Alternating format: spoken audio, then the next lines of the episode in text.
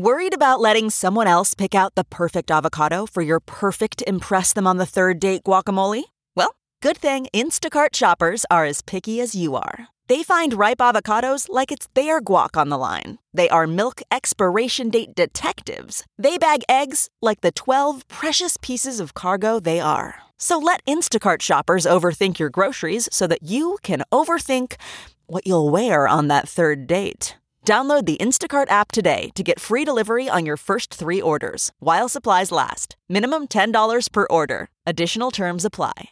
This podcast is brought to you by eHarmony, the dating app to find someone you can be yourself with. Why doesn't eHarmony allow copy and paste in first messages? Because you are unique, and your conversations should reflect that. eHarmony wants you to find someone who will get you. How are you going to know who gets you if people send you the same generic conversation starters they message everyone else? Conversations that actually help you get to know each other. Imagine that. Get who gets you on eHarmony. Sign up today. Welcome to the Balanced Black Girl podcast. We're putting black girl magic in motion.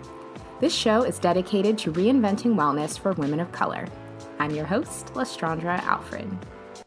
Welcome back to the show if you are a returning listener, and thank you so much for tuning in if this is your first time listening to the Balanced Black Girl podcast. I am so happy to have you here, whether you are a new or returning listener. So, this past week, I had my very first meetup, which was a book club meetup for Michelle Obama's Becoming, which was fantastic. A huge thanks to everyone who came. We had an amazing discussion. So much fun connecting with so many of you in real life here in Seattle. It still kind of blows my mind that people listen. listen to what I share and and want to hang out and have a community, but man, we have a really incredible community around the Balanced Black Girl brand. And I am just so, so grateful for each and every one of you. So, more meetups in the future for sure. If you are interested in doing a Balanced Black Girl meetup, make sure you join our Facebook group, the Balanced Black Girl Podcast Community on Facebook, and let me know what kinds of meetups you'd like to see next. I'm thinking it might be fun to do like some fitness pop ups, some fitness classes together, something along those lines. So let me know what you'd like to see or where you'd like to meet up, and I would love to do more because this community is incredible.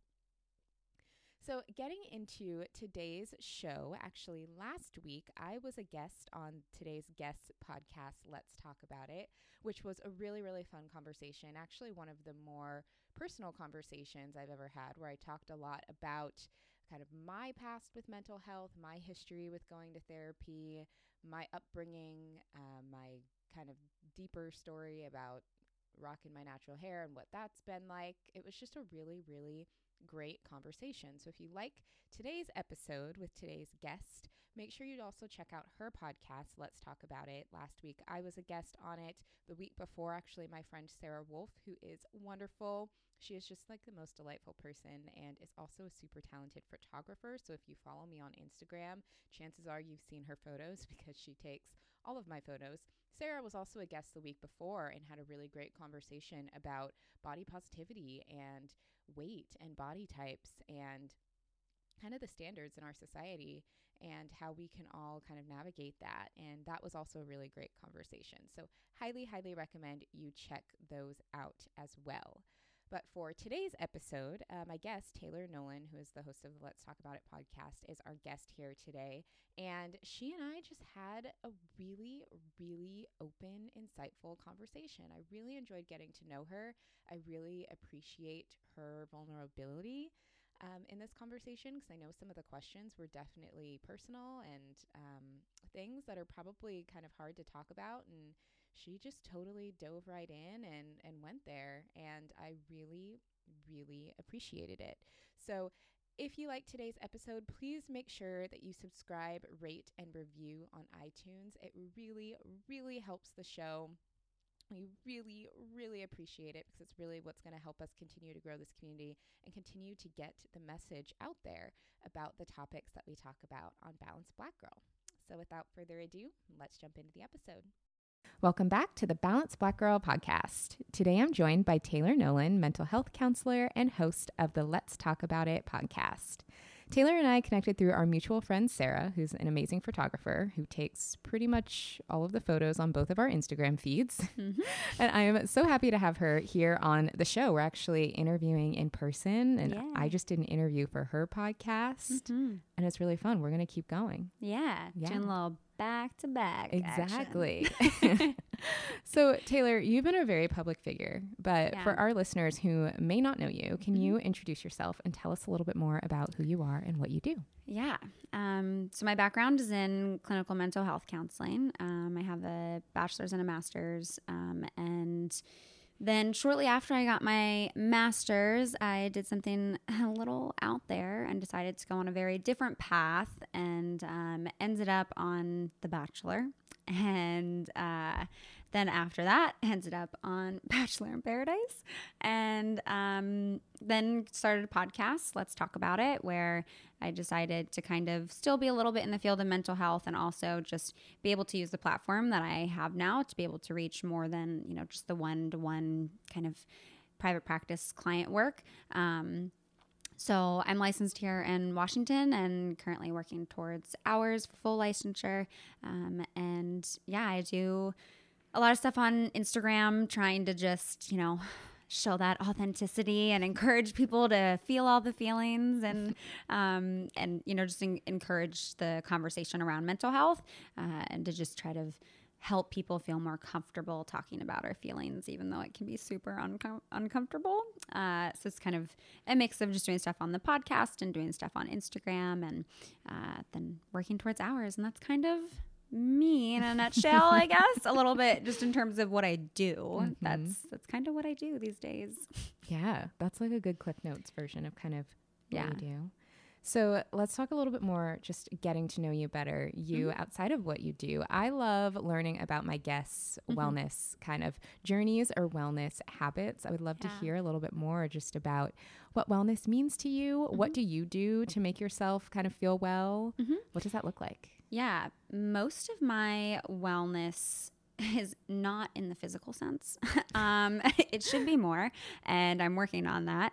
But most of my wellness comes from, you know, being involved in my own personal therapy, mm-hmm. uh, being surrounded by good support. Support is so huge uh, for my mental well being and for almost everyone's. Yeah. As humans, we are such social beings. And for almost any kind of disorder you may be diagnosed with, like part of treatment is having support. Um, so for me, wellness is being surrounded by really great people, making sure that, that I'm doing at least one thing a day that's just for me. Mm-hmm. Um, that's not because I have to, that's for someone else. Uh, just doing one thing that's for me, that's going to ground me and help me feel good. Um, oftentimes, that's like allowing myself 15 minutes to just sit on the couch with my cat. Mm-hmm. um, that's very much wellness is being surrounded by animals for me when I feel like I'm in a good place and I feel connected. Mm-hmm. And um, yeah, I think doing the one thing that's for you a day, family, friends, uh, being involved in therapy, those are all kinds of things that help me feel well. Yeah. yeah. And I think that's great because I think we get very focused on physical wellness and, mm-hmm. you know, mm-hmm. how you feel in your physical body or, you know, moving your body or whatever that looks like is a part of wellness, but it's not all yes. of wellness because you can be super fit but not take care of your mm-hmm. mental health. And that's not good either. Yeah, exactly. And I think, um, unfortunately, and I guess fortunately at the same time for me, um, everyone assumes I'm very fit and very in shape because mm. genetically I have a certain body type. Uh, it's very hard for me to gain weight, mm-hmm. um, just kind of naturally. If I laugh, I look like I have abs, and but then I can push my stomach out and I look like I'm pregnant. Mm-hmm. Um, and so fitness for me has never been something that's felt super pushed on me or mm-hmm. felt super like, you know, I need to really get in shape because I'm gaining weight or, you know, um, certainly I have felt very weak most of my life. Yeah. Uh, and so that has been probably the most motivating reason for yeah. me to start being more active and you know the whole gym life thing is really not for me like mm-hmm. i have only as of like last year have I ever really been in a gym. and my first experiences in gyms, I did not really like. Yeah. Um, not only did it not feel like the right culture for me, but I just didn't feel like I had the same purpose in being there as everyone else that was there. I also had no clue what what I was doing. Yeah. Am I allowed to swear on here? Oh yeah. Okay, yeah, I had no idea what the fuck I was doing. um, and it just felt so uncomfortable for me. So, a lot of where I like to do my fitness is in games or in playing. And I think play is so important to our overall wellness. Yeah. Uh, something Brene Brown talks a lot about too, about the importance of creativity and play. So, you know, like if it's unfortunately a lot of this is like weather dependent for me. So like i'll go play tennis i'll go play volleyball i'll go for a hike. I love rollerblading like i rollerblade green lake all the time. Um, so uh, in that sense i like to be fit and, and work out and play. Yeah. but i've never been the person to go to the gym and, and be fit. I love to dance and sing and so I, i'll go out and do that. I don't i don't drink but i'm like yeah let's go out. I want to go dance so that's like kind of where fitness has came in for me Yeah, but I think that you touched on a lot of things there that I think people could really relate to. Mm-hmm. In a couple of different levels, even if maybe they're not in the same physical space as you, how you mm-hmm. mentioned you have a hard time gaining weight. Um, Yeah. for some people, that can be relatable. For some people, they maybe have the opposite problem. Mm-hmm. But that feeling of fitness only being pushed on people who Yeah. maybe look like they have a bigger to. body, yeah whatever that means, you know, because that's a societal standard that, Mm-hmm. you know, has its own set of issues. That fitness is not only something that should be pushed on those people or should be Mm-hmm. used as a way to avoid that, but also that feeling of walking into a gym, which is not the best or most welcoming environment for literally anyone, Yeah. and being like, what do I do here? What am I doing here? I think Yeah. everyone has probably felt that way at Yeah. some point. Literally like recently with someone i'm dating uh, i have gone into the gym with him at, in his apartment building and um, i legit had to do like a pep talk beforehand and was like okay don't make fun of me i was like don't laugh at me I was like, I'm gonna go in here with you, and I have no idea what the fuck I'm doing. So don't laugh at me because I'm gonna try. I'm gonna try to figure out exercises to do and look like I know what I'm doing, but really I have no clue. So I was like, don't laugh at me. You're there and if you're trying, yeah, you got it. yeah, Yeah. And I think too, as someone who has spent probably too much time in gyms, not only on my own fitness, but working in gyms and, Mm-hmm. Yeah. and training. Also, I think sometimes too, we worry more that people are looking at what we're doing more than they Yes. Mm-hmm. think. Because I know even as a former gym rat who I used to be like fit, buff girl, work out all the time.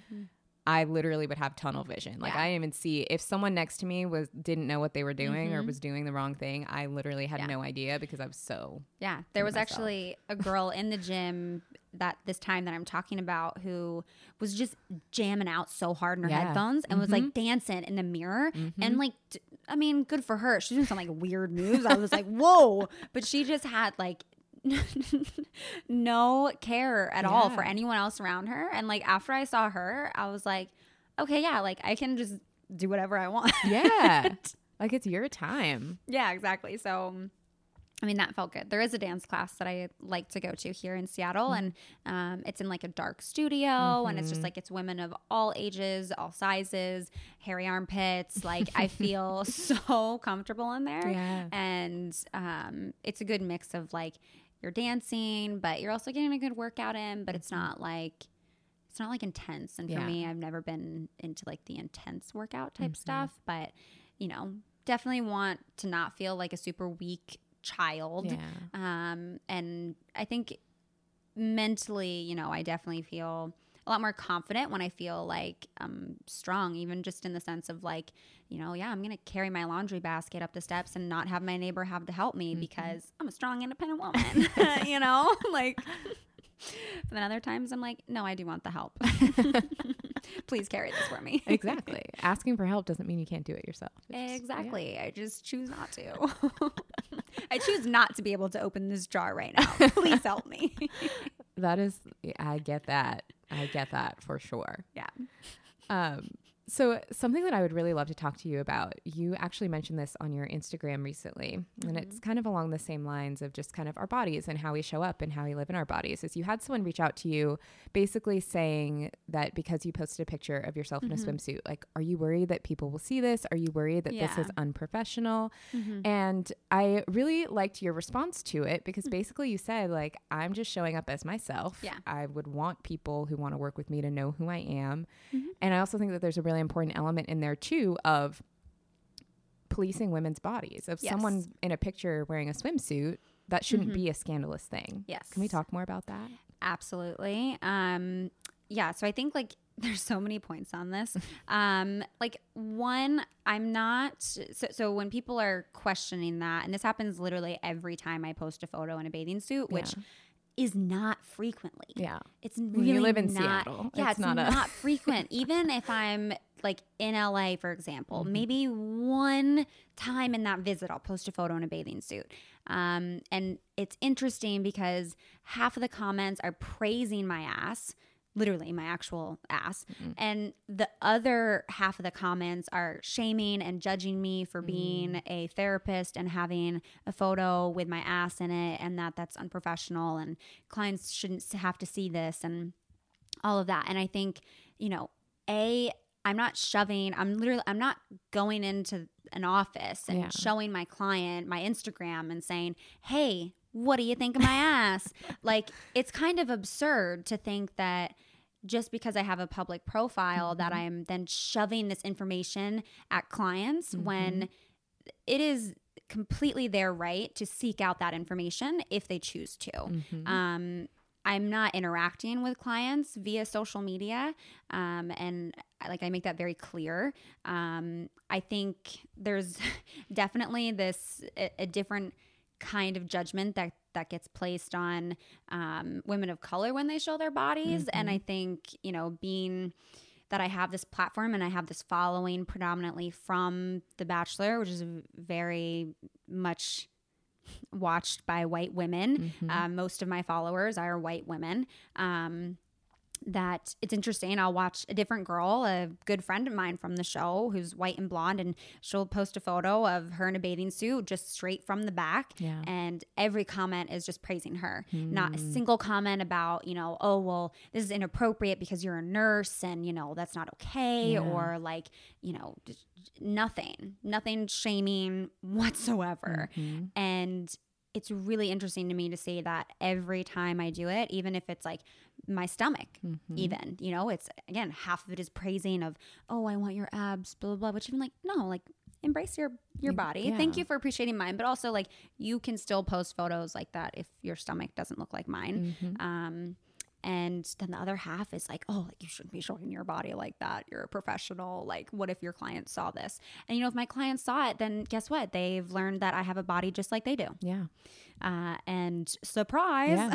I'm also human. It's not that big of a uh, deal. Uh, yeah, it's re- it's really not. Um, certainly i think you know a, a, client can have an issue with uh, knowing too much about their therapist mm-hmm. and you know seeking out all kinds of personal information could definitely be damaging and bring some uh, transference into the session, which can be worked through absolutely yeah. you know if a client were to come to me and say you know oh i saw that you posted this on instagram like blah blah blah like i would talk about what that meant for them mm-hmm. and again, it's focusing the conversation on them. It's not like I'm going into a therapy session and I'm like, so my Instagram's at taymocha. If you want to follow me and you want to see what I'm doing, like it just it's really absurd. Yeah. And I'm like, I don't know what else to say about this, mm-hmm. but like.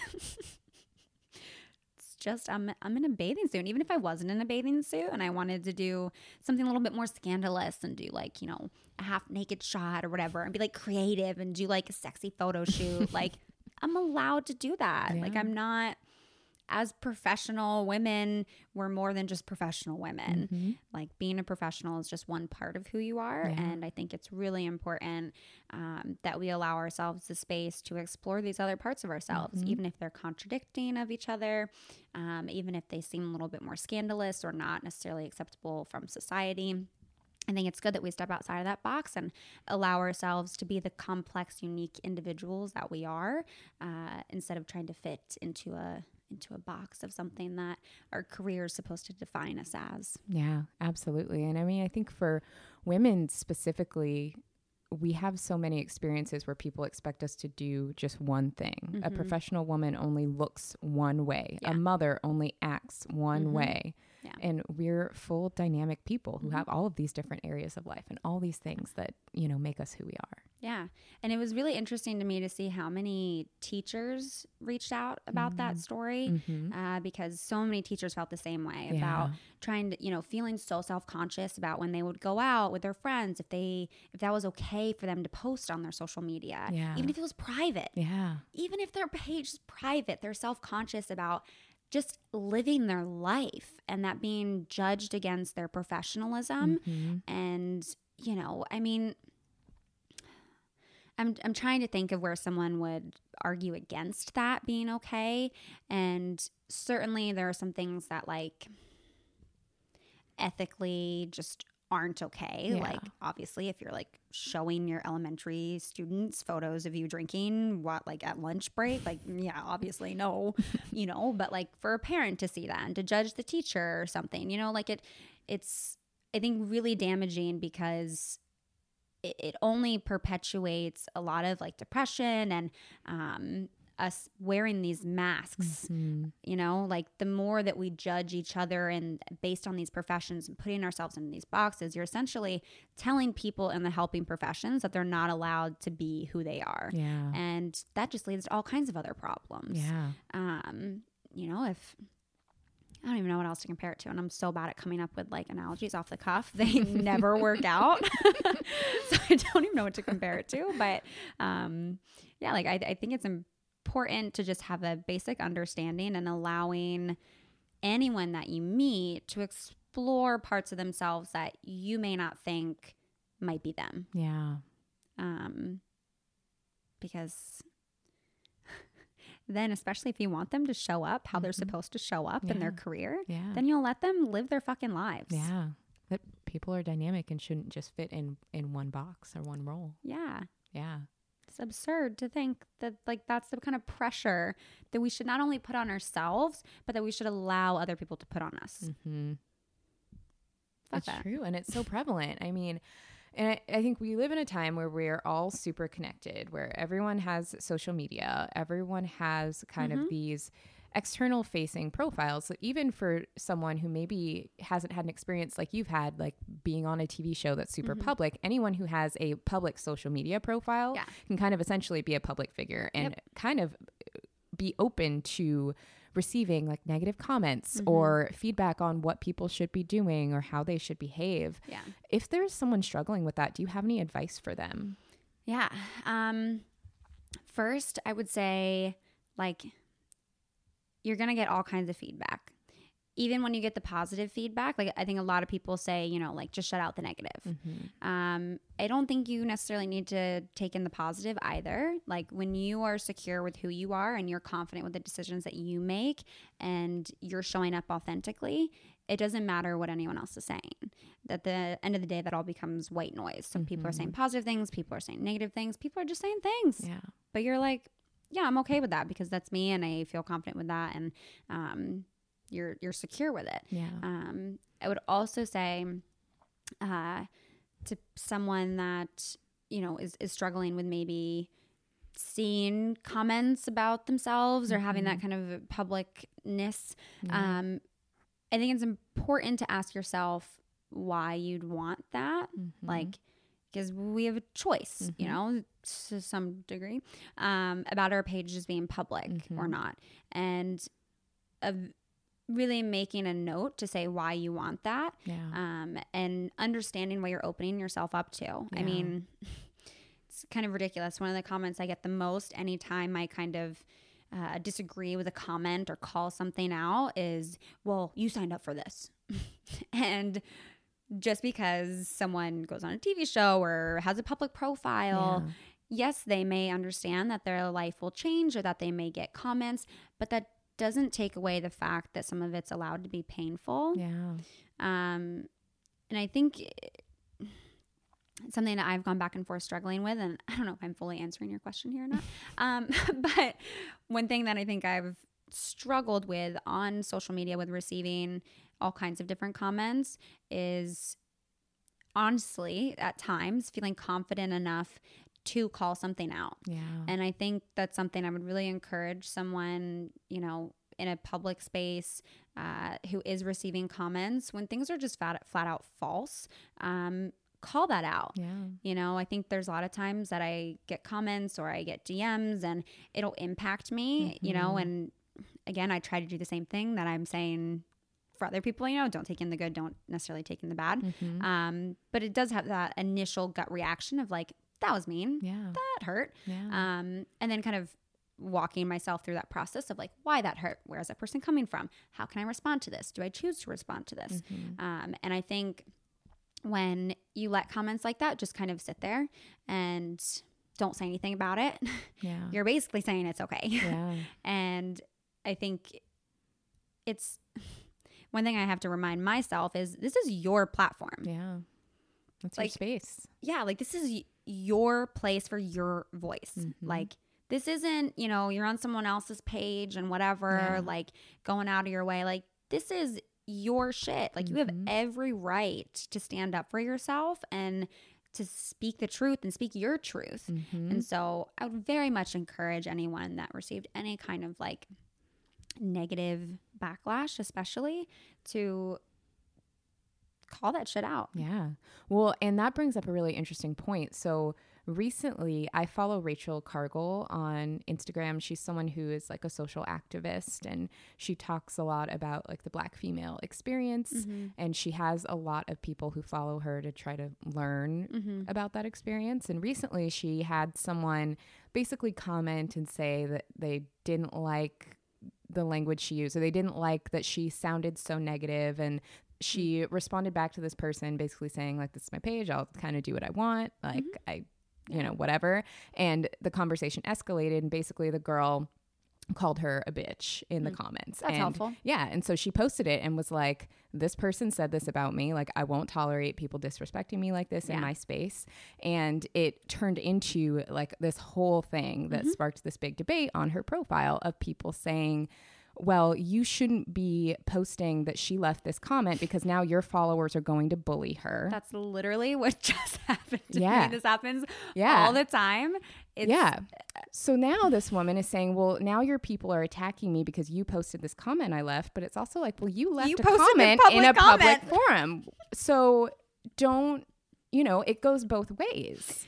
Yeah, this is literally what I just dealt with. Yeah. And I actually did a poll once um, because sometimes I'll post a direct message, which is Yeah. private. hmm And we'll respond to it. And sometimes I leave the whole thing open. Sometimes I blur it out. Yeah. So I asked people, I said, uh, would you prefer to remain anonymous if I post a DM? Mm-hmm. And most people said no. Mm. Um, and then I said something about like, uh, if you were disclosing personal information. Yeah. And then they were like, yes. Um, and so a lot of people did write in and say, you know, if they are saying something negative, Mm-hmm. you should absolutely leave it open. Mm. And if someone's just saying something like nice or whatever, like, yeah, give them that privacy. Mm-hmm. And that thought process to me was so interesting because it was basically like you wanted the people saying negative things to have that accountability and you wanted the opportunity to call them out Mm-hmm. Yeah. um, which I thought was interesting. And so when I post a private DM now, I blur everything out. Yeah. I might leave like the uh, picture open just because Yeah, it's so can't really small see and it. whatever. Sometimes I'll put an emoji over it.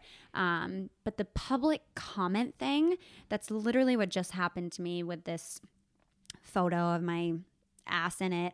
Um, and, you know, this girl had asked a question, which I've at first thought, you know, maybe this is like a legitimate question. Mm-hmm. And then in the comments, she just kind of was very defensive and attacking other people. And I was like, hmm, this is ridiculous. Yeah. So basically, I, I publicly shared her comment Yeah. on my story to then do a series of stories answering the question. Mm-hmm. And um, it was only one person. Yeah. And this is again where like sometimes the negative voices are the ones that speak the loudest. Yeah. But it's important to remember it's just one person Mm-hmm. uh, who got so upset at me for posting her comment publicly. Mm. And I said this was a public comment. Yeah.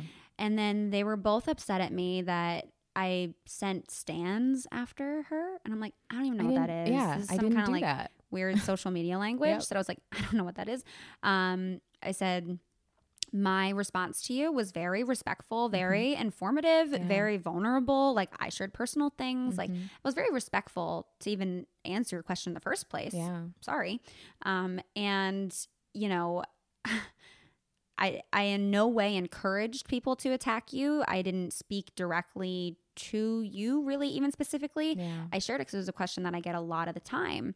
Um, and it was just so interesting to me that she was so up, upset by that. And to me, it's like, well, if you're posting something publicly, be prepared to take accountability for it and to stand by it. And when I checked her page after, she had changed her photo, she had taken out some stuff in her bio. Mm-hmm. So, yeah, I mean, I guess some trolls did go after her. And that's honestly like a really fucked up part about the internet. It's like, Yeah. there's trolls everywhere. Yeah. And, you know, they'll troll you for stupid things they'll troll you for positive things like they'll find anything to troll you about um and unfortunately that woman had started to semi troll me and got trolled in return Yeah. um it's it's a weird thing but yeah if you're going to post something publicly be prepared to stand by that and i said i posted your public comment Yeah. to my public story to very respectfully and nicely answer your question Yeah. and i stand by that Mhm.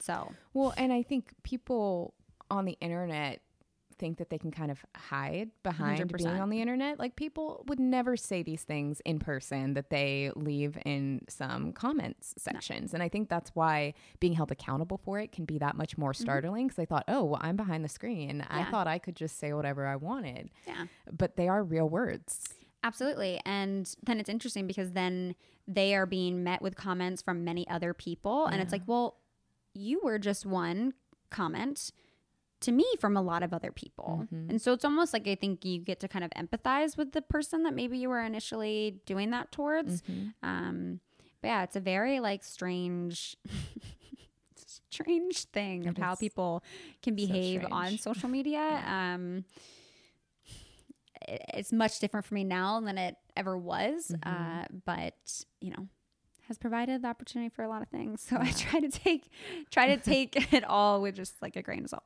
Pros and cons. Yes. Pros and cons. Absolutely. So, something that I admire is that you are very open and honest about ways that your experience on The Bachelor was traumatic for you. Mm-hmm.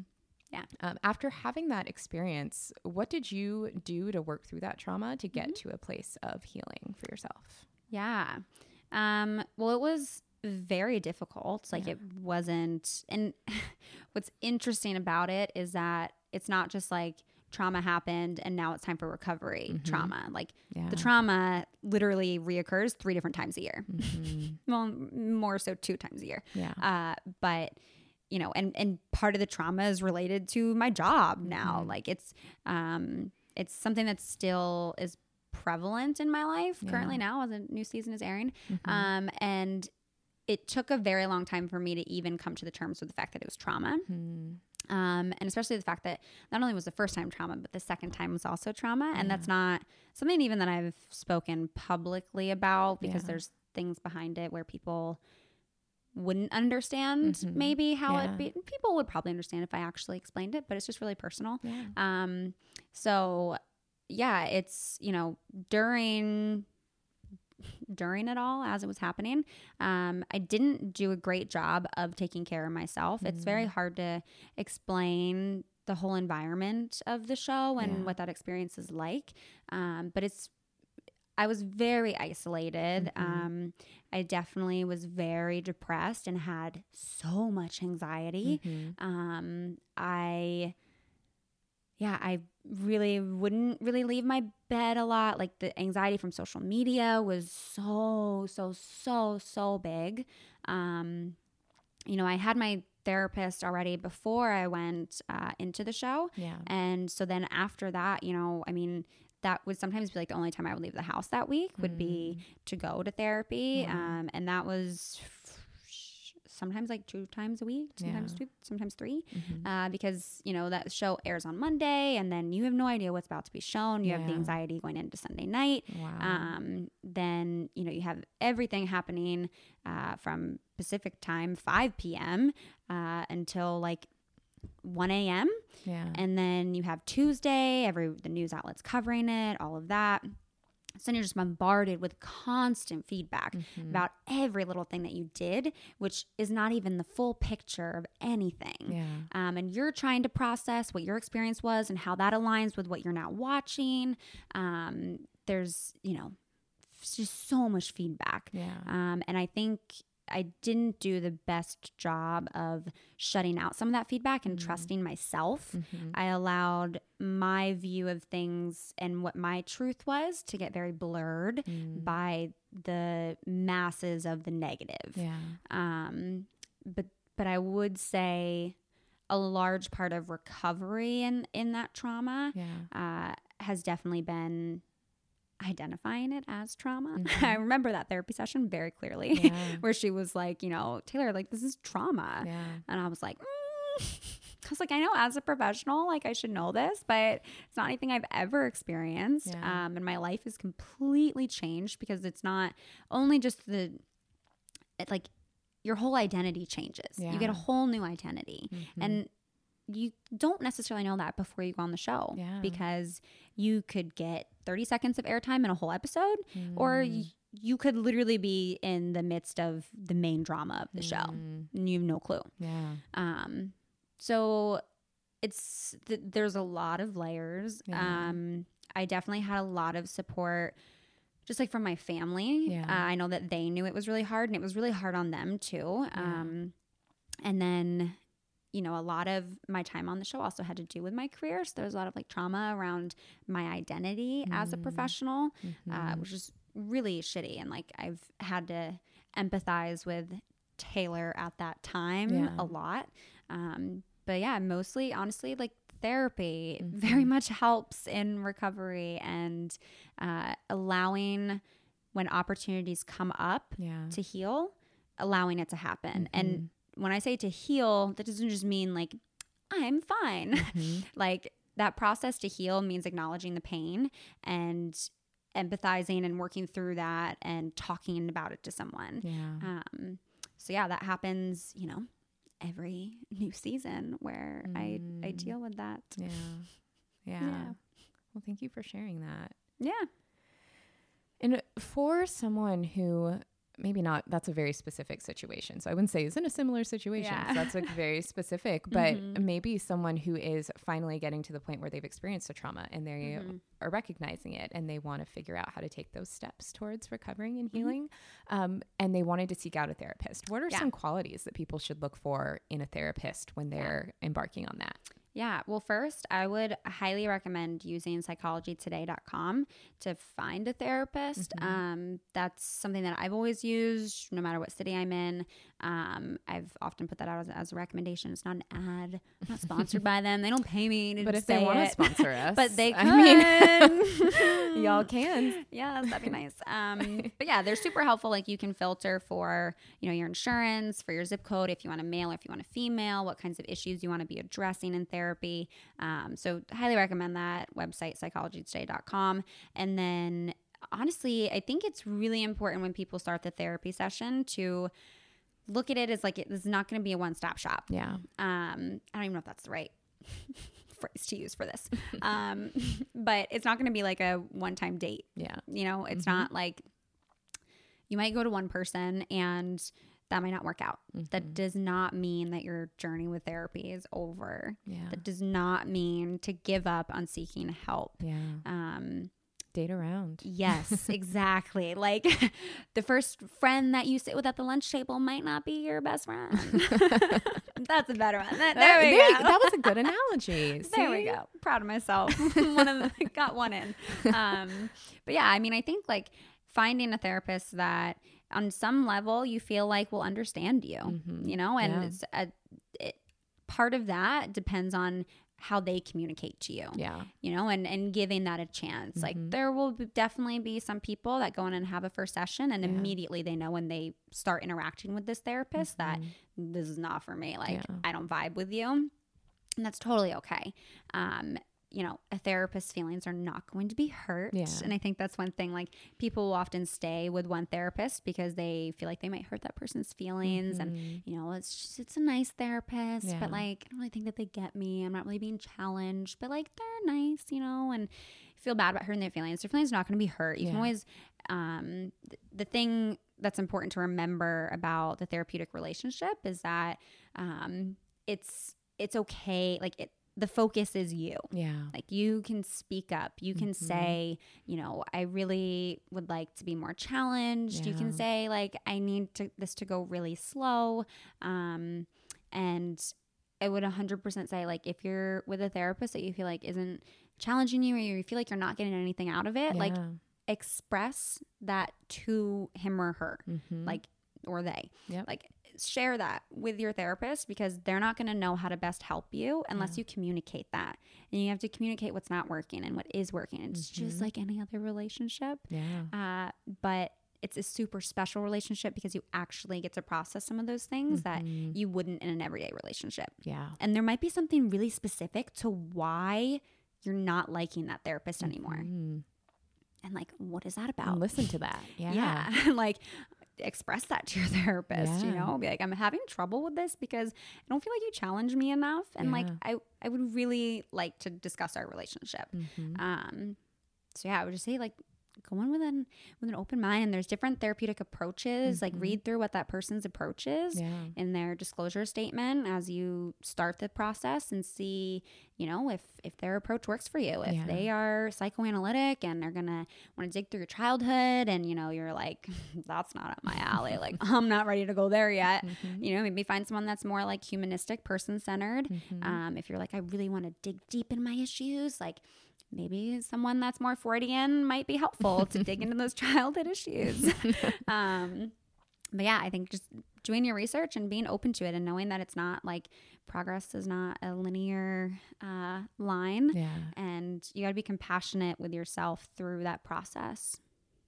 Totally. I love that you said that progress isn't linear because I think that that can apply to so many things. I know uh, it, I used to tell that to my fitness clients all the time mm-hmm. of like some days you're going to go to the gym and you're going to crush it and mm-hmm. then a week later you might be PMSing and it might feel like you can't do anything that you just did and mm-hmm. it's not linear and that's okay.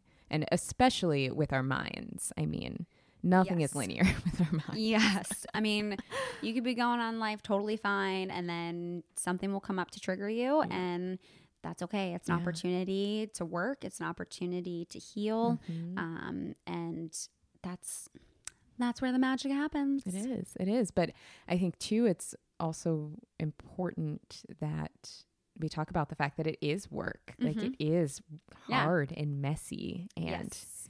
challenging to Mhm. do that that work. Yeah. It absolutely is. And that's that's why it is so important to have a therapist that you feel like you connect with, you know, because otherwise it's gonna be a really, really difficult journey. And it's mm-hmm. already hard enough to do that kind of work. Mm-hmm. Um, and even outside of the therapy outside of the therapeutic relationship Yeah. it's important to have that support in general you know for your mm-hmm. friends and your family and the people in your community to understand that you're doing this really hard work right now and like depending on what's going on uh you know like entering into that space and being committed to that kind of thing is not only going to change you but therefore going to change your dynamics and your relationships with the people in your life Yeah. so Totally. that's why I think it's so important to just communicate about what you're experiencing. If you're experiencing a really hard time, you know, you're not feeling the best of like just letting the people around you know that. Yeah. And then once you do start making those kinds of changes and you're starting to heal and everything, communicating that too. Mm-hmm. Because there's so many things that happen between our interactions with people where like we're just going opposite ways. Like Yeah. we're just talking through each other. like we are not on the same page Mm-hmm. at all. Um, and I think the more we communicate like where we're at and what we're experiencing in an authentic way with the people in our lives and Mm-hmm. Yeah. being vulnerable like that, not only not only does it encourage other people to do the same, uh, lets other people know they're not alone. Yeah. It just increases our connections and like the world will be such a happier place. It's true though, because if you have an experience that you then go through a kind of a healing journey, you can't necessarily take people with you because everyone has to be on their own Mhm. journey, but understanding that the people in your life are a big part of that. Yeah. Yeah. And and that they could be the ones triggering certain things come up throughout your healing process and Mm. then them knowing that that's something that you're working on like super super helpful super Bloop. important Sure is. Sure is. yeah like it's it's the people close to me in my life understand how the show can be a trigger in some ways and Yeah. how that can put me in not a good place Yeah. and all i have to do really is say you know i'm not i'm not in a good spot Yeah. and they know why And that's, and that's like a stopping point. Yeah, and then they know why, and they're not Mhm. gonna take offense. Yep. You know, if I cancel plans or if I just need to take some time to myself, like they get it Mm-hmm. because I've communicated it. Yeah. Yeah, And something kind of along the same lines where we talk about having people in our life that we can relate to and also visiting therapists that we could relate to. I would love to mm-hmm. talk to you a little bit more about representation and what that mm-hmm. looks like. So, representation for people of color going to therapy, maybe your experiences mm-hmm. as a woman of color who is a therapist, like in your schooling, were there other students of color like in your classes who are also becoming therapists and and what has that looked like for you? yeah. So uh, I would say in in my uh, hmm. In my bachelor's, uh, that I got a bachelor's in psychology, and I would say that was like somewhat representative. It's obviously a lot more women. Yeah. Um, in my master's, though, uh, it was in Baltimore, and it was really small. Like my cohort was pretty small, Yeah. um, but there were honestly, it was a good, diverse mix of people. Yeah. Um, I'm trying to think. I don't even. I can't even recall everyone's backgrounds because there were like such specific, like unique things. Um, I want to say there was That's like a good thing though, because then when you can be like, oh, there was one black girl there. yeah, Like when it sticks out that much, Yep. that's when it's not good. So the Yeah. fact that you can't really remember is actually, I think, a good thing. Yeah, no, there were like several black girls. Um, I remember there was like a older black woman who was actually, I want to say, like she was like straight from Nigeria. Wow. Um, and she had so many experiences from there that like she brought. yeah. Uh, she was married to like a Hungarian man, and like she was so wonderful. I Yeah. love her. Uh, she was in my group counseling class, and it's just she's wonderful. I loved her. Um, but yeah, I want to say there was maybe like mm, a small handful of white men. One of them was my ex boyfriend. Um, and Mm-hmm. We've all been there. yep. Um, but yeah, that I would say that my master's program was a pretty diverse group of people.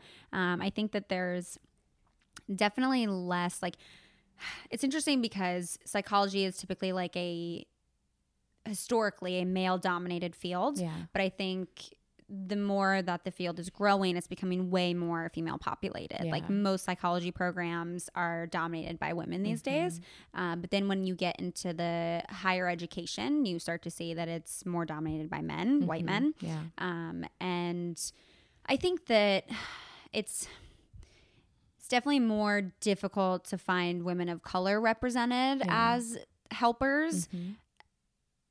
And they are more often represented as uh, social workers Mm. or um, like nurses. Mhm. Uh, I think that's the most where I've seen representation for women Mm-hmm. of color. Um, and I think that that's good that they are represented in those spaces, but I think it's also good to note that they can expand outside of those as well. Mhm. Um, uh, and I think I I don't recall if you can, but I want to say that on psychology today you can filter for like uh, what kind of background you want Mm. Your therapist to have. Yeah. Um, and I know for me, I did in high school. Um, I did have a therapist who was a black woman, and she was like very cool. Yeah. Um, she was a lot younger, like seemed I'm gonna say hip, and I sound old. um, and was just like so understanding, and Yeah. like we had really good rapport. Mhm. Um, and that was in high school, so I was like, I don't think I went very frequently. Mhm. Um, but I just remember being like, she's really cool, and I actually feel like I have a good rapport with her, and I feel like feel like she understands and is Mhm. actually like trying to get to know me. Mhm. Um, I have never personally seen a male therapist, Yeah. and I've always wanted to challenge myself in that way. Yeah. But uh, I do have a male supervisor. Mm-hmm. Um, and most of my supervisors, actually, even throughout school, have been white males. Yeah. Uh, so that's an interesting piece there. But uh, my therapist that I've had uh, since I've lived in Seattle as a white blonde woman, Mm-hmm. um, and my mom's a white blonde woman, uh, so I relate in that way. Yeah. But it's been very important to me that she's been very open to understand uh, what it means for me to be a woman of color and what my struggles have been in that. And I've Mm-hmm. Seen where she's been able to learn and she's been able to grow in that area, as Mm-hmm. well as helping with reflecting back to me what I'm learning and how I'm growing. Yeah. Um, I'm sure it would be a very different experience if I were seeing a woman of color as a therapist. And I think it's definitely good for people to explore and to be open to that kind of thing, uh, especially if you have grown up within the black community and that's kind of like what you know and that's like how you know how to relate to people, you know, that that could be really helpful in your, you know, very vulnerable journey of, Yeah. of doing therapy. Absolutely. Um, but yeah, it's definitely not. You don't see women of color represented represented enough as being therapists. I think, uh, and I hope that that's changing. And I, I try to be one of those women that's changing that. I think yeah. so. Yeah, Heck yeah. yeah. And one of the things that we did touch on a bit when we were talking for your podcast, but it mm-hmm. was more so like you asking me, and now I would mm-hmm. love to learn a little bit more about you, is just in your upbringing. So you shared that mm-hmm. you are mixed, and you did mention just now, like your mom is a white woman Yeah. with like blonde hair and what that is like. And so I'm curious for you what your upbringing was like. Um, as a young girl, as a woman of color, growing up in an environment where it sounded like that there wasn't a lot of that. Yeah. What was that experience like? Yeah. Um well, so I started off like uh elementary school. I was here in Seattle Mm-hmm. and wasn't really ever aware of the fact that I was like black. Like no one really said anything. Like my dad was not in my life and I'd Mm-hmm. never I never really wondered about it. I was never like, where's my dad? Like, what's my dad like? Like, why don't I have a dad? Like, it just wasn't really me. Like, my mom and I were super close. Yeah. Um, there's a picture right there if you can see. That's us on our flower IKEA couch with face masks on. Um, and we were just like BFFs. Uh, she had me when she was 20, so she was still like very young, Yeah. and um, we just had a really close relationship. And so, um, I just didn't have a relationship with that side of my family, and uh, she met my stepdad here in Seattle, who was a pilot in the Air Force. So we then moved to South Carolina for middle school. And that was like, oh shit, things are hitting the fan. I am black. Like, I don't think at the time I like really processed, obviously, Yeah. uh, the impact that it was having Yeah. and how I was feeling about myself. But especially in my grad program, I did Mm-hmm. a lot of reflection work around that time. Yeah. Um, my mom did not really have any people of color in her life as friends. They were Mm-hmm. all kind of just white women. Um, my stepdad is a white man and really only has white man friends. Mm-hmm. Um, and, you know, so in middle school, not only was I the new girl, but I was also like the mixed girl. Yeah. Um, and was bullied by white women, Mm. was girls at the time, uh, Yeah. was bullied by black girls. Uh, black guys were, you know, would pick on me. White guys would make fun of me. Mm-hmm. Um, it was a very weird time. Yeah. Um, made fun of for my curly hair, like told I was too white, told I was too black, um, was literally told to like go pick cotton in the field, was literally like called, you know, terrible names. Um, one of the girls that I thought was like one of my closest friends at the time, Mm-hmm. um, who had been there to like help me deal with the fact that I was being called these names, Yeah. uh, had then one day actually turned around and called me one of them. So it literally, I was like, I'm running away Mm. Yeah. and like wanted to just come back to Seattle Yeah. and felt like it was a terrible place. Like I was told so many negative messages about being black that like part of me that's black is ugly and negative and the part of me that like I need to change. Mm. Um, and yeah, even going into my grad program of really understanding like I honestly up until probably like 3 years ago, I would have never really considered myself a woman of color. Mm, Like interesting. it's a very new yeah. thing for me to like even consider. Yeah.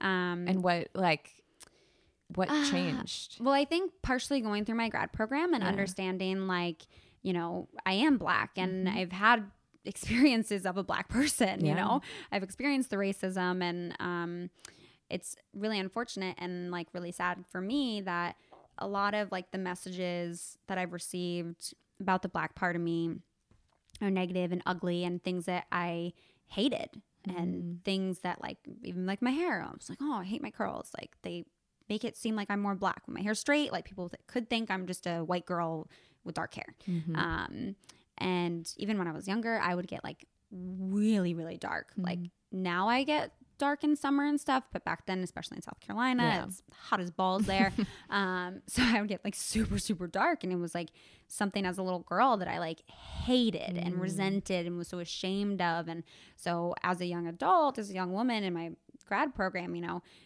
just reflected on that a lot and was like you know why do I think these things are like ugly about myself and honestly having a lot of empathy for like middle school Taylor and trying to embrace those parts of myself. And so that is where I started to like wear my hair curly more and like honestly would put myself in situations where I'd be more out in the sun where Mm-hmm. before I would literally like not want to stand in the sun because Mm-hmm. I was like I don't like no like cuz then I'll get really dark. And then I'm like what the fuck is wrong with me? Why am I even like why is that a bad thing? Like I look at other black women who are darker and I don't think that they're ugly. Like Yeah. why why would I avoid that for myself? Mm-hmm. Um, and being able to like pinpoint where all of that came from was really helpful for me in the process to be like, these were these people's voices. Yeah. And like, how dare I let them like fuck up my identity like Yeah. that and like absorb those messages from them. And the fucked up part about all of this is that, you know, years later when I'm uh, in college and then especially when I'm on the show, Mm-hmm. Yeah. these same people that told me to go pick fucking cotton in the field and call me all these names uh, would then comment on my page and be like how beautiful I am and how they love my curly hair and it's such a mind fuck and it's like is real messed up but Oh, yeah. it's super messed up. yeah and and i think i started to in grad school i was surrounded by a super diverse uh, cohort and Mm-hmm. Yeah. so um befriended other women of color for like the first time really in my life where it Yeah. Mm-hmm. felt like a genuine friendship and it felt like you know i didn't make them feel uncomfortable i felt like they weren't making me feel uncomfortable and i still don't think i do enough of that like Mm-hmm. uh, i try to look at my friend group and try to you know invite other people in and you know whatever try to you know have a diverse friend group it's hard to make friends as an adult is. um, it's hard to make friends as a public figure um, but I, I feel a lot more confident in myself now Yeah. being able to fully like own the fact that i'm a woman of color Yeah. and what's really frustrating is when people try to fight me on that and they're Mhm. like even actually one of my close girlfriends one time was like you really consider yourself a woman of color and i'm like Yeah. Because I am. yeah What? Yeah. um and it's like the fact that i wouldn't necessarily pass for a black girl means that i shouldn't identify as a woman of color Mhm. Yeah. and i'm like well uh, i've experienced some things that i'm pretty sure only black people can relate to so Yeah.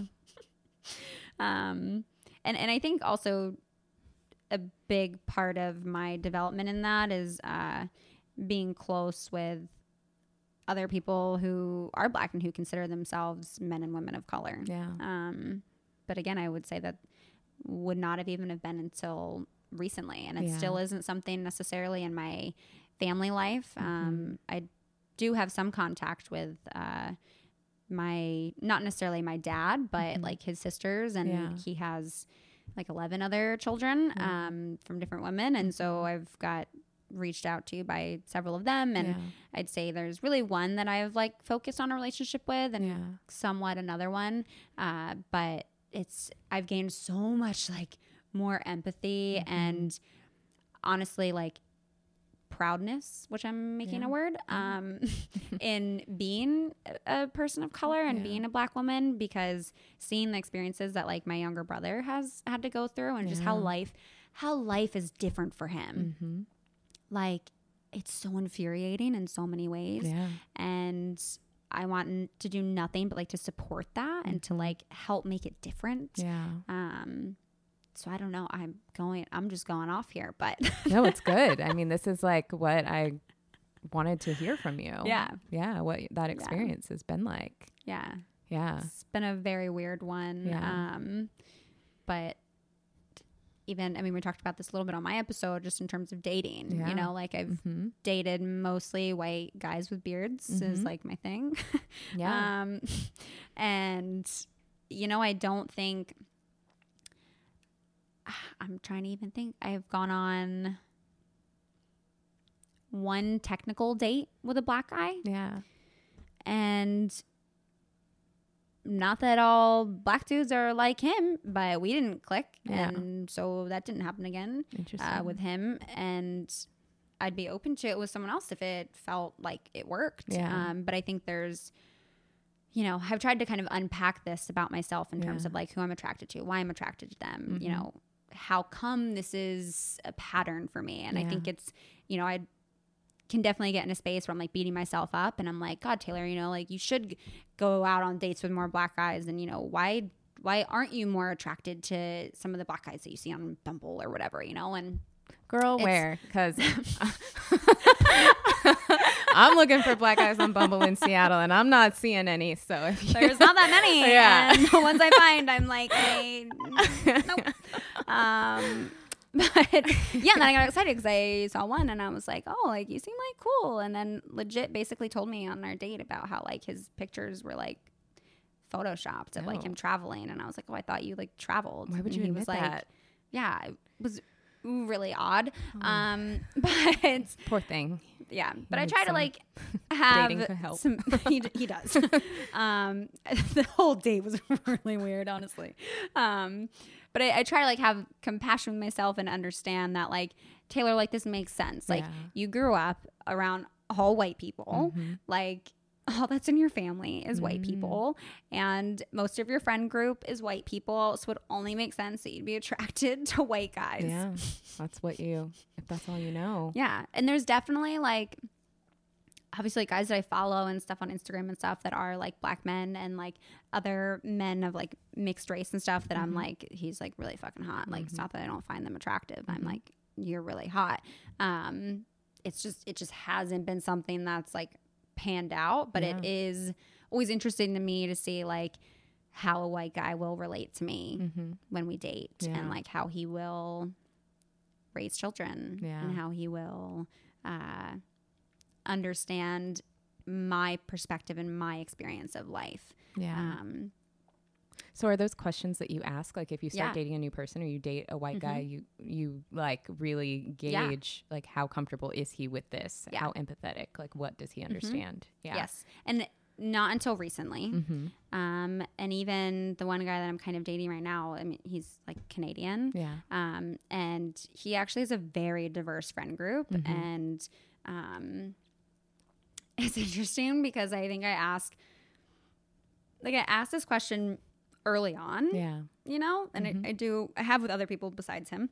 Um, and typically, like, they honestly, they seem confused by me even asking. And I think that's partially because they're like, they don't They don't consider even get me. it. Well, I think because they don't consider me a woman of color. Mm. I think it's because they're legit like Yeah. you're a white girl. Like what?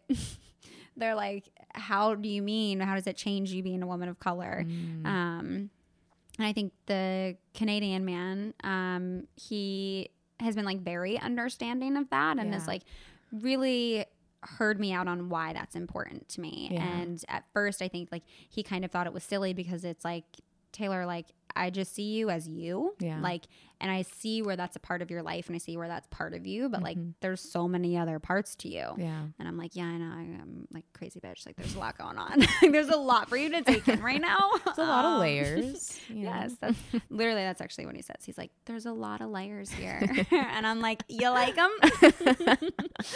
um, but yeah, like it, it's, to him, he's kind of like, "Yeah, like this is like one layer of you, and I understand it's an important layer for you." And Yeah. even you know, I ask him like, okay, like if we had children and they were like curly haired, like brown girls like me, like how would you go about that yeah. you know and I, I do think it's important to have those conversations mm-hmm. especially mm-hmm. as like a interracial couple totally. to be able to understand that this person, yes, unfortunately, because of their skin color, have a very different experience of life than you. Mm-hmm. And to really love that person and to grow a life with them, yeah. you gotta understand mm-hmm. what that is. Yep. Like, you should be asking questions mm-hmm. about what that's like. Yep. Like, if Listening. you're dating, yeah, if you're dating yeah. a black man that grew up in fucking Connecticut, you better asking some questions about what that's like to grow up in suburbs of Connecticut as a black dude.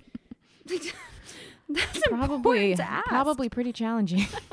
yeah, like you you got to ask these questions Absolutely. even though they're uncomfortable. Yeah. Like if I think it's important to start out with like expressing that you really want to know them and yeah. you really want to know what their life experience is and you know i think we should have a conversation about like race you know oh, because we are we come from different backgrounds yeah. and just like we would talk about you know you growing up christian and me growing up catholic like let's talk about you growing up black and me growing up white mm-hmm.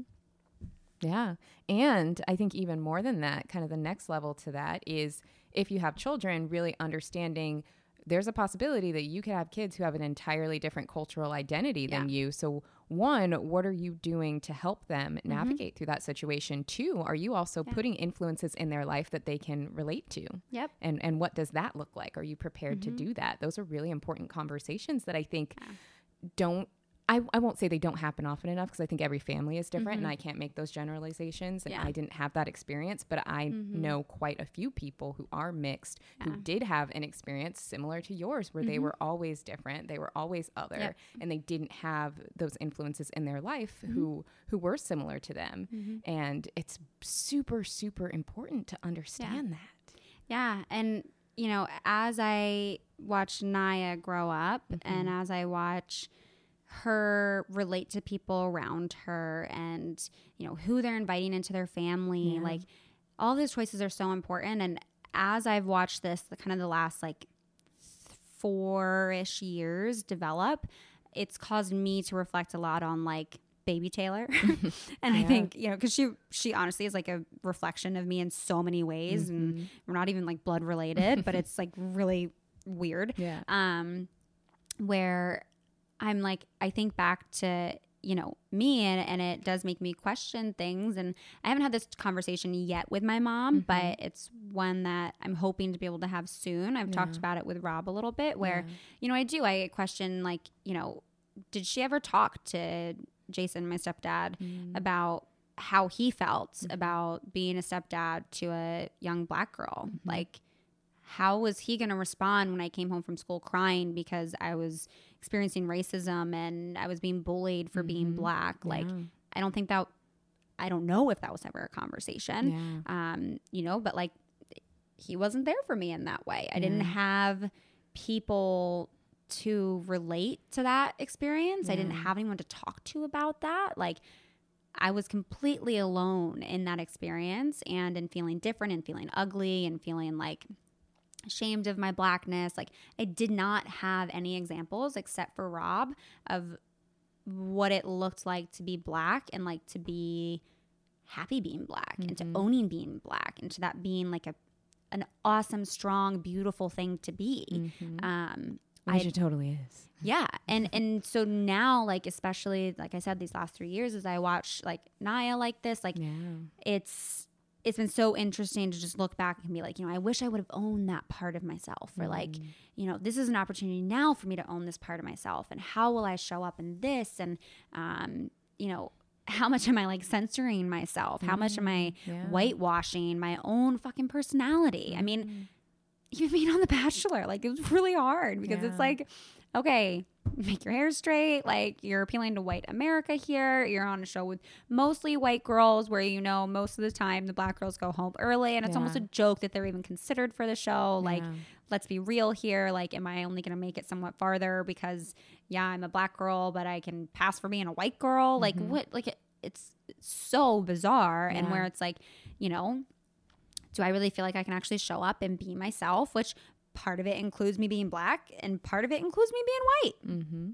And Yeah. like trying to surround myself with people that will like encourage both of those sides Yeah. and just like allow me to just be me at the end of the day. Yeah. And it was interesting, like in grad school, as I went through all this kind of reflection, there was um, like a cultural paper we had to write about like our culture. Mm-hmm. And legit, I was like, I don't have a culture. Mm. I was like, wow. I was like, what? Like, uh, we watched Love Actually on Christmas Eve. Yeah. Like, legit, I yeah. I had no clue what to what to write about that. Yeah. And basically, it ended up being a paper about like my struggles with being biracial and how. At the end of the day, my culture is like very unique. Like my Mhm. culture is like me. Yeah. Like the person that I've been able to develop and yes that that has a part to do with my family, but like there really aren't there's not like a strong culture there. Like it's there's not a lot to it. Mm-hmm.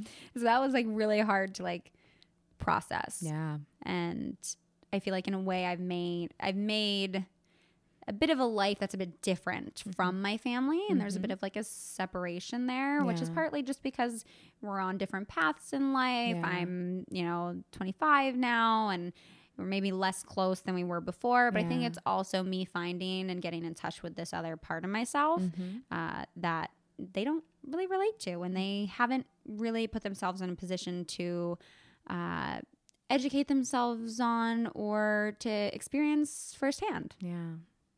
Yeah. And now that, you know, you're an adult and have had all these Yeah. experiences, you are kind of creating your own. Yeah. Yeah. exactly Yeah. Well, thank you for all sharing weird. that. That is super interesting. And it is, I mean, it's just, I'm fascinated because I, and you know, we talked about this in our earlier conversation, just had such a different experience Yeah. that I just, I, I like hearing from other people and, and what their experiences look like and what their blackness looks like to them and yeah their relationship with that and even how it changes over time. It's yeah important to talk about. yeah i mean very much getting more in touch with my blackness and i think more so just owning that and feeling confident in that and being Mhm. able to say like yeah like i am a woman of color Yeah. and not like i'm a woman of color No question mark.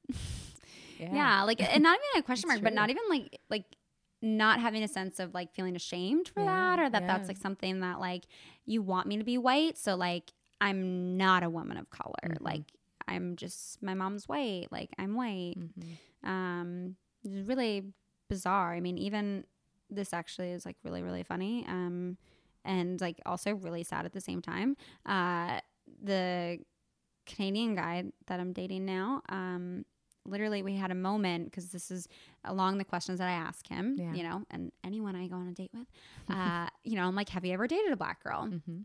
And obviously, like for me, with my experience, if someone has dated a black girl, it's likely that it's a different experience than dating me because I have not always fully identified as a black girl and I'm biracial and whatever. Uh, but I always ask that. Yeah. And oftentimes you're like, yeah, yeah, I have. And I'm like, no.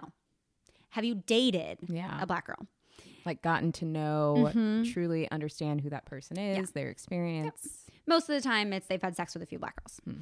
and I'm the first one. Yeah, I'm the first one that they're like actually dating. Mhm. Um, and so I kind of gave uh, Canadian man some shit because he had said that he had th- dated black girls, and I was like, okay.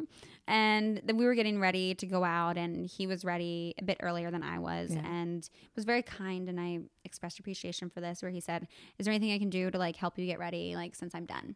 And I was like, "Oh, thank you." And I was like, "Um, I think like the only thing I have left to do, like, is brush my teeth and like put lotion on my legs and like uh, put my shoes on." Yeah. And he was like, "Okay, uh, do you uh, do you have to like put lotion on your legs?" And I was like, "Well, yeah, otherwise I'll get ashy." And he was like, "Ashy?" And I was like, "What?" He's like, "You'll get ashy?" And I was like, didn't know what that "Do you not Yeah. know what ashy is?" And he's Oh, like, "What are you oh, talking about?" And I was Yeah. like. Boy, you have not dated a fucking black girl. I was like, don't tell me you dated a black girl, but you don't even know what ashy is. Yeah. And I gave him so much shit for it, but he ended up rubbing coconut oil on my legs while I brushed my teeth, which was super sweet. And now it's like something he, knows loves. now. Now. something he like loves doing. And he's like, "Do you need put lotion?" he's like, "Do you need a rub down?" And I'm like, "Yes, I do." But it's like there's something like I've noticed with several people where it's like you don't know what being ashy is. I'm like white people are ashy too. Like you just don't see just it. can't see like it, why do you think they say black don't crack? Like that's because we fucking moisturize. yes. Yeah, and the only thing he could relate to was um, a Bill Burr uh, stand up where he did this whole skit on um, on how he had dated this black girl and uh, how he learned all about lotion and that about ashiness. and it's really a great skit. It's really funny. I highly suggest looking it up. It's on Netflix. Um, but yeah, he was like that was like his only notion of what ashy was was that Bill Burr had talked about dating this black girl and learning about lotion. And so part of me, I'm like, I have to question this, you know, and I'm like, is this a good thing that I'm educating white men on what ashy is, or should I be dating someone that knows what ashy Well, is? Well, but they won't know if someone doesn't educate them. And Exactly. I mean, honestly, like God bless you because I don't have the patience to educate people on what stuff like that is. But Yeah. people don't learn unless they're told. If that's not their experience, they have Yeah. to be told. And so I think that it's good that you're educating them on these things so that they know. Also, I'm like, you live in Canada where it's fucking freezing. You mean to tell me you've never dated a girl that was like, I gotta put lotion on because it's cold as shit outside? And your skin's drying out? Like, so many questions. what? I was very confused. One of my favorite stories that I like love to give him shit for. That's kind that's kind of bad, but like he's not the only one, and No. that's where like No. yeah, Oh, yeah. the education of ashiness is Yeah. very important. Oh yeah, so many questions about skin, hair. It, it it goes on, and it it on and it is you know if you are in that position, you do Mhm. get put in a position where you are kind of educating. Yes. and there's something wrong with that, but that is Yeah. it's like if you get You- into an interracial relationship, understand that that is part of it. Yeah, and I mean he's he's teaching me about being Canadian. Yeah. so it's Like, a two way street. Yeah, I'm like we're educating each other both on learning. these life experiences. but I think yours are a little more functional, more functional skills that you're sharing. yes, no, and now honestly, he's like, "Can you put coconut oil on me?" Yeah. See, his skin is going to be so much better. absolutely, Moisturize people. absolutely. It's super important. So, super important. okay, switching gears a little bit. Mm-hmm. This is going to be a weird question, but I get it all the time. I'm terrible at answering it because I'm boring and I do nothing. Mm-hmm. I feel like you'll have better answers. Okay. So, as a fellow fellow Seattleite, what Mm-hmm. are some of your like Seattle favorites? If someone's visiting Mm. Seattle, what do they got to check out? Where do they got to go? Because people ask me for recommendations all the time, and I'm like, y'all, the reason why you see so much food on my Instagram is because I cook at home Yep, yep. because I'm frugal. Like I don't know where to tell you to go. So, Yes. Seattle recommendations. See, like I'm frugal too, and I feel you on that. Like I try to go to the market and I have like a CSA and I try to Mm-hmm. cook at home as much as I can. But I also like to treat myself sometimes. Treat yourself. To like some good food. Like Yeah. I'm very particular. Yeah. If you like farm to table, if you like vegetarian options, um, I have a few spots for you. Uh, Local 360 Mm-hmm. on First Ave is one of my absolute favorites. Literally everything is sourced from 360 degree mile radius Mm. of Seattle. Um, so super local, even like their liqueurs and stuff. um, the desserts there are delicious. Uh, they do have like a lot of like seafood and options and whatnot, but they definitely have like some good plant based options on there. Yeah. Um, I also love going to Terra Plata, which is in Capitol Hill. Uh, they have like a cute little rooftop and like a little bit pricier plates, but a lot of like plant based, like locally sourced, listing the farms, that kind of thing. Mm-hmm. Um, also, this is like an absolute must. Like I literally tell people if you come to Seattle, Yeah. you cannot not go to this spot. But like you have to be an awesome normal person who likes chocolate. Oh yeah. Um, Hot Cakes is not a Oh. pancake shop. Every time I say that, people are like, "Oh, like pancakes?" I'm like, "No, stop talking." um, Hot Cakes is not something to mess around with, guys. Hot Cakes is an amazing dessert place. Please tell me you've been there. I haven't. Oh my I need to god. check it out though. I know what you're talking about. Okay. Like I've heard of it. I don't have like a tour guide of Seattle, but maybe I should like tour guide you and then like you can make a guide of Seattle. There we go. Yes. um, because I feel like I need to like help you experience Seattle, and you've lived here longer than I have. Um, so hotcakes, it's like cho- chocolate molten lava cakes. Yeah. They're like single serve, and they come with like Oh. ice cream. They do like boozy shakes, which like I don't drink, but I always say that it's like an exciting thing because I think people like it. Yeah. Um, they do this amazing chocolate chip cookie with like ice cream on top and caramel and like just all the fun stuff. And Mm. they do like vegan shakes and they do like s'mores hot chocolate. They have Oh this like God. smoked hot chocolate. It's so amazing. I have some take and bakes here in my freezer, so we could have one for dessert tonight if you'd like. Here for it. Um, they are open like late on week on weekends. Uh, their Instagram is Get Your Hot Cakes, and it's beautiful. It's honestly beautiful, and they like do such a good job of like collaborating with other locals, Yeah. like vendors and stuff. Like they're amazing. Um, I'm so disappointed in you. You've not to hotcakes. We're gonna I'm the worst at like doing things. we're going to fix this. I'm a, yeah, I'm on Um, board with this. Molten chocolate cake. I'm I'm with it. Yes. And the last thing I'll say, um, food wise, is like if you are ever here on a Sunday, 100% go to the Ballard Farmers Market Mm, on yes. Sundays. It's open year round. It is my absolute favorite. Like literally every Sunday, I go, I pick up my CSA at Collins Family Orchard, which is like apples and Mm-hmm. Yeah. pears in the summer. It's like peaches, nectarines, cherries, all the good stuff. Uh, the ramen stand is amazing. Mm. I like had never even had ramen, and I went and had their ramen, and then I had other ramens, and I was like, these other ramen suck. I was like, this first ramen, I was spoiled. Uh, they're called Brothers and Co, and they are amazing. Mm. And the Salmonberry Goods uh, have these delicious pastries, peanut butter malt cookie. Mm. Oh, so good. They're just wonderful. That sounds amazing. All the vendors at the market. yeah, The I do love that market. It's, It's the best one. Yeah. I- I love it. It's perfect. Check out the plant shop. Like, just explore Ballard. Have a fun time. Go to Mhm. Golden Gardens. You can watch the Olympic Mountains at sunset. You can go to Kerry Park and Queen Anne to see the sunset of the city with Mount Rainier. There's all kinds of wonderful spots. So many good recommendations. We'll have all of those linked in the show notes. Yes. And if you slide into my DMs and ask me for Seattle recommendations, please don't be offended if I copy and paste what she just said and message it back to you. we'll go, we'll go one day and do like a tour of Yeah. Seattle and like I'll show you some And good. then I'll have some some Rex. yeah. If you had, have you had like Pagliacci pizza? Yeah, yeah. I've Okay, had Pagliacci. okay. Yeah, Okay. yeah.